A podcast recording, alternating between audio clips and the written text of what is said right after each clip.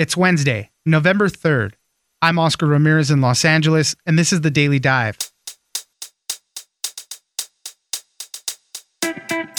Vaccine mandates continue to be a problem for many companies that contract with the federal government. The clock is ticking with the December 8th deadline, and thousands of employees have yet to be vaccinated. Many are requesting exemptions for religious and medical reasons, and others are readying to file lawsuits in opposition. Tina Bellon, reporter at Reuters, joins us for the rebellion over these mandates. Next, we've been hearing a lot about the great resignation and its effects on the job market. Right now, the normal rules don't apply. In some cases, people have quit their jobs and found better ones, many finding success with gig jobs. Employers desperately seeking for new workers aren't worried about gaps in your resume, as people are looking for their first post pandemic jobs outside of what they did before 2020. Karla Miller, work advice columnist at the Washington Post, joins us for more. Finally, this year's Thanksgiving dinner is going to be very expensive. Pretty much every ingredient and other components, like the disposable aluminum roasting pan, is going to cost more or be harder to find. The usual suspects are responsible for this supply chain issues, transportation costs, and labor shortages. Kim Severson, national food correspondent at the New York Times, joins us for why you should shop smart and early for Thanksgiving. It's news without the noise. Let's dive in.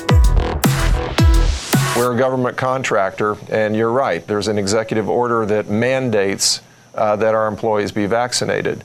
So we're going to do everything that we can, our best efforts to comply with that uh, executive order. Joining us now is Tina Bellon, reporter at Reuters. Thanks for joining us, Tina. Thanks for having me. Well, vaccine mandates are still a big thing. There's a lot of opposition to them, and uh, deadlines are starting to come pretty soon. So, the one of the big deadlines we're looking at is December 8th, and this is the deadline for contractors, federal contractors working with the government. And we're seeing a lot of pushback for companies that, that do contract work with the federal government, things like Boeing, a lot of these these types of companies like that.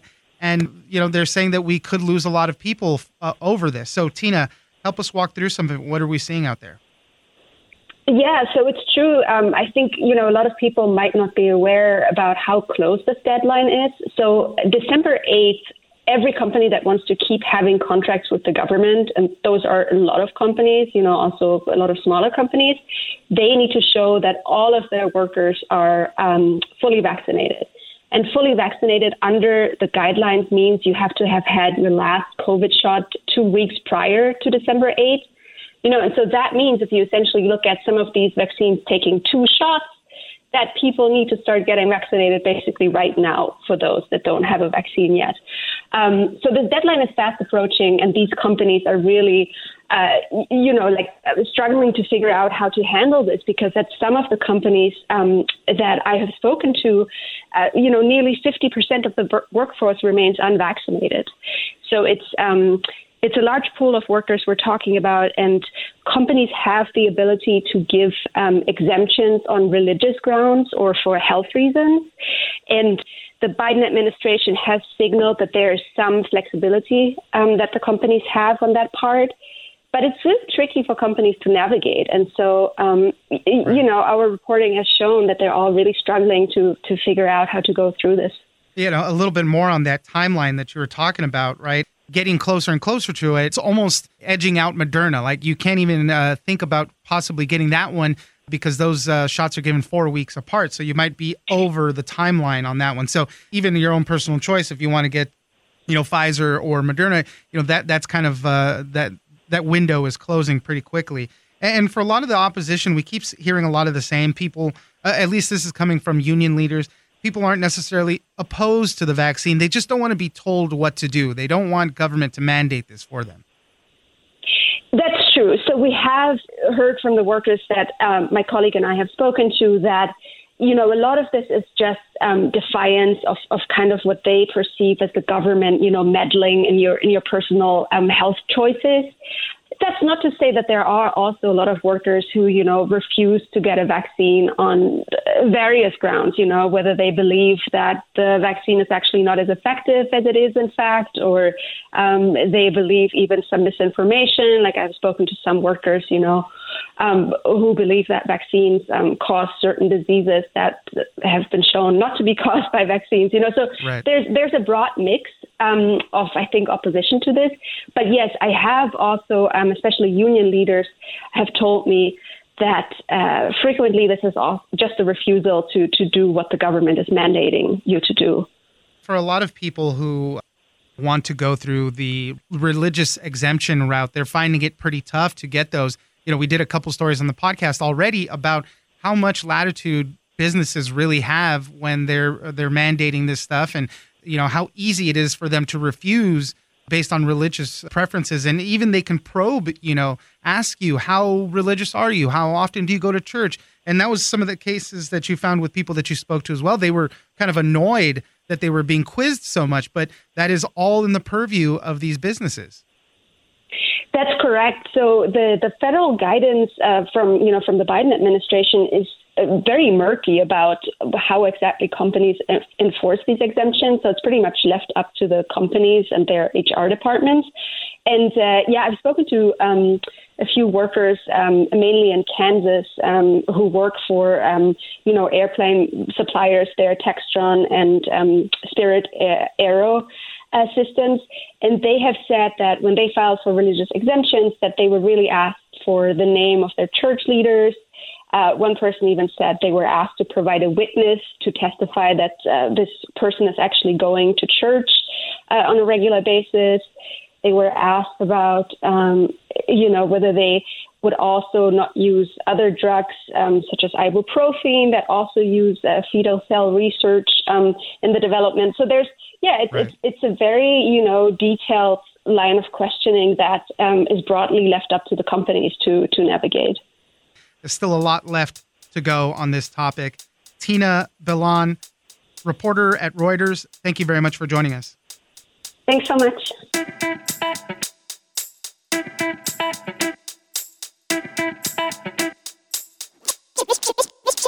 We're seeing more job hopping, more people taking gig jobs.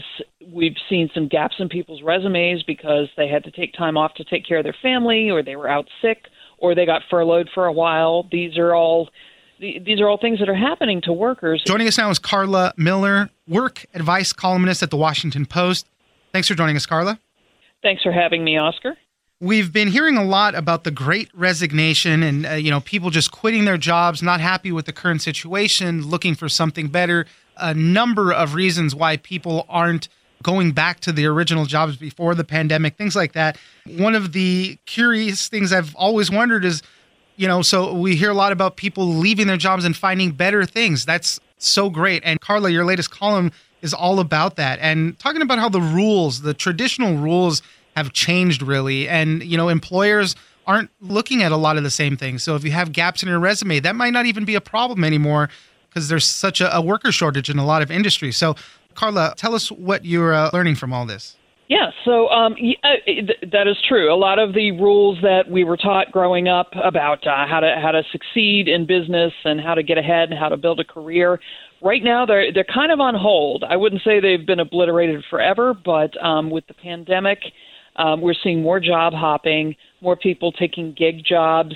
We've seen some gaps in people's resumes because they had to take time off to take care of their family, or they were out sick, or they got furloughed for a while. These are all these are all things that are happening to workers and it's it whereas before it would have been something you'd be nervous about having on your resume uh, in 2020 2021 it's not that uncommon and it's not likely something that you're going to get dinged for when you're looking for a new position. Employers are going to look at that period on your resume and say, "Oh, that was the pandemic." Right. Okay. The words that stuck out to me were transition resume. That, you know, really a lot of the things that were happening during the pandemic, you know, they're either going to overlook or uh, have that understanding that it was a tough time.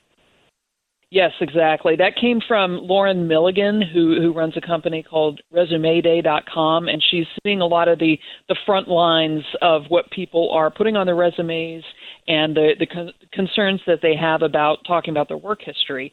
And many of them are transitioning either they are transitioning from a job that doesn't exist anymore to something new, or they had time off during the pandemic and started really thinking about what they want out of life and a d- different direction that they might like to go in. And so some folks are training for new skills or they're starting that business that they've always wanted to do but never had time for.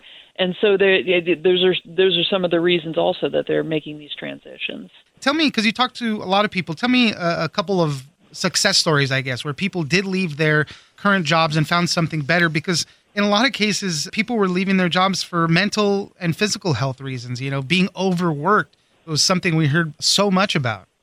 Some folks are they, were driven out of their old jobs or they left them voluntarily because they couldn't handle the stress and they've taken on lower stress jobs at for example retail outlets um, which can always use uh, more workers at this time or they are doing more freelance work or picking up gigs doing stuff that wasn't necessarily related to their previous job, but they're much happier about it. One of the workers I wrote about this week was a forklift operator working under just brutal conditions over the summer in a warehouse, it, insanely long weeks, high temperatures, and a very unsympathetic management.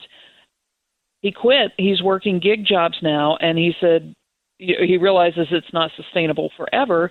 But he and his girlfriend are both doing gig work and they're much happier and their relationship is better and they're just more at ease and more relaxed with themselves. And eventually they'll probably pick up and try to find something more steady and full time but they're they are happier now. I heard from a lot of retirees people who weren't planning to retire for another 5 or 10 years but with the pandemic and the pressures of the job or if they got laid off they they crunched some numbers and they realized, you know, I I can't afford to retire now if I want to. I I will have enough in retirement or I'm not going to make that much more if I if I stick with it till 70. So they went ahead and retired.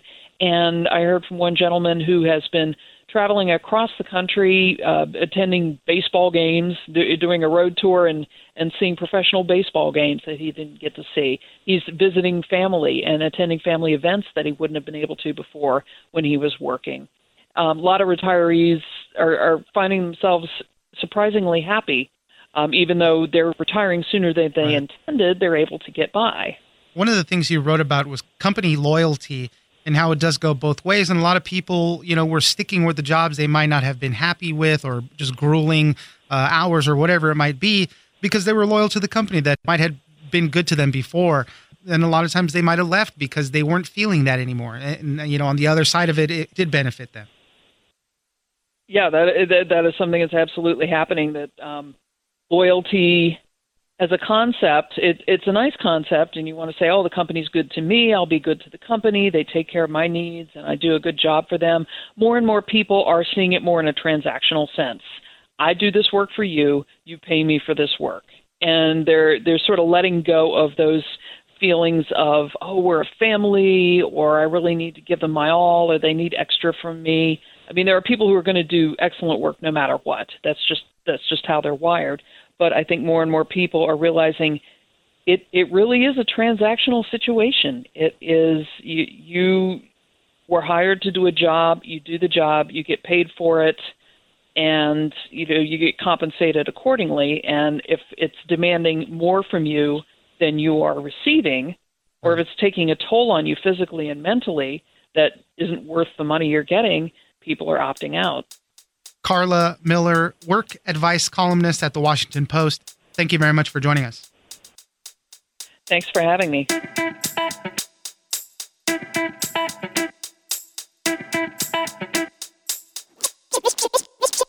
Turkey prices. Let's talk about that first.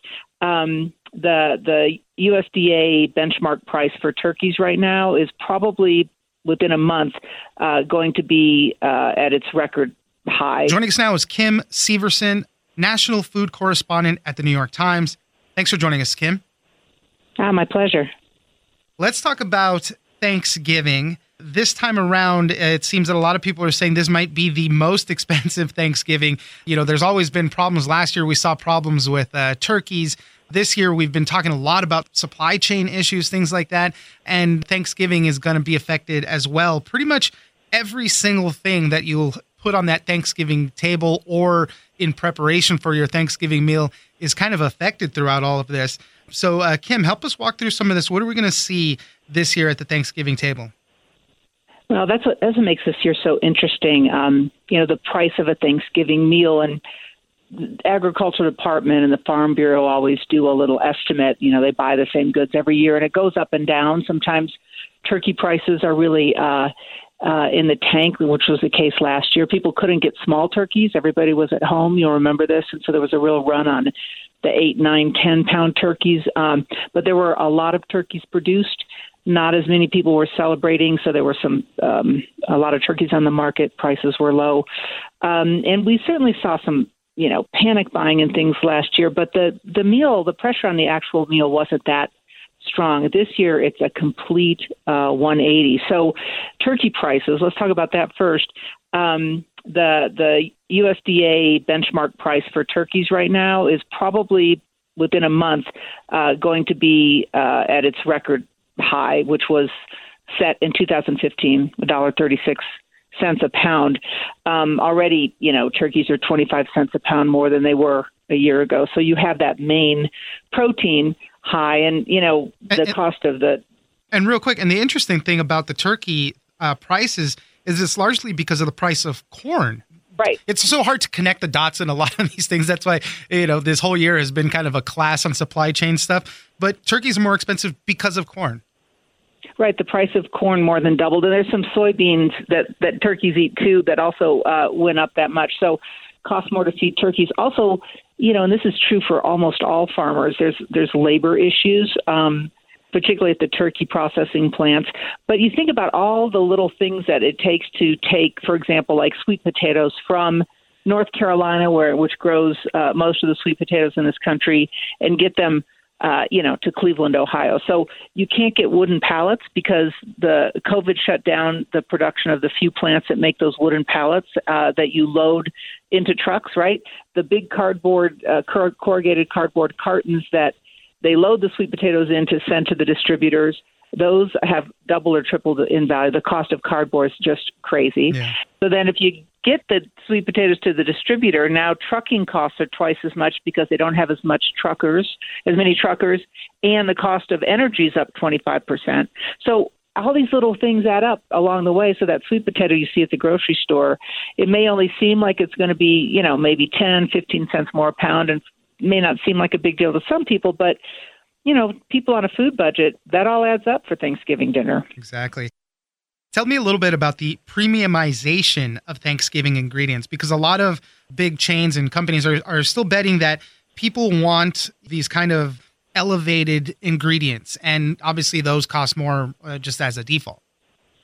Right, premiumization is just a um, I find I find a fascinating marketing concept, and it kind of got really popular among um, makers of, of alcohol. So that's when you got into like a Grey Goose vodka or premium tequilas. And this idea was take a product that you can um, elevate a little either, either through maybe how it's processed. You know, it's not marginally that much greater than something else, but people will pay a little more money to feel like they're getting something special, right? So that's happening with turkeys this year. I spoke with one of the head executives at Kroger, uh, and he said they're really uh, anticipating because people aren't spending as much money at restaurants, and they're feeling the need for something special. So they're looking for a turkey that might have the word heritage on the label, or be air chilled, or organic, or um, you know processed in some way that is beyond that kind of big hard frozen lump turkey that used to be well still is popular you know they'll sell it as right. a loss leader really cheap in the supermarket. So the premiumization of thanksgiving this year means that people with some money will want to spend more on ingredients that are perceived to be a little bit better. And maybe they are i don't know but um, as a marketing concept premiumization I'm, I'm kind of obsessed with it now. Yeah definitely. Kim severson food correspondent at the new york times thank you very much for joining us. Have a good thanksgiving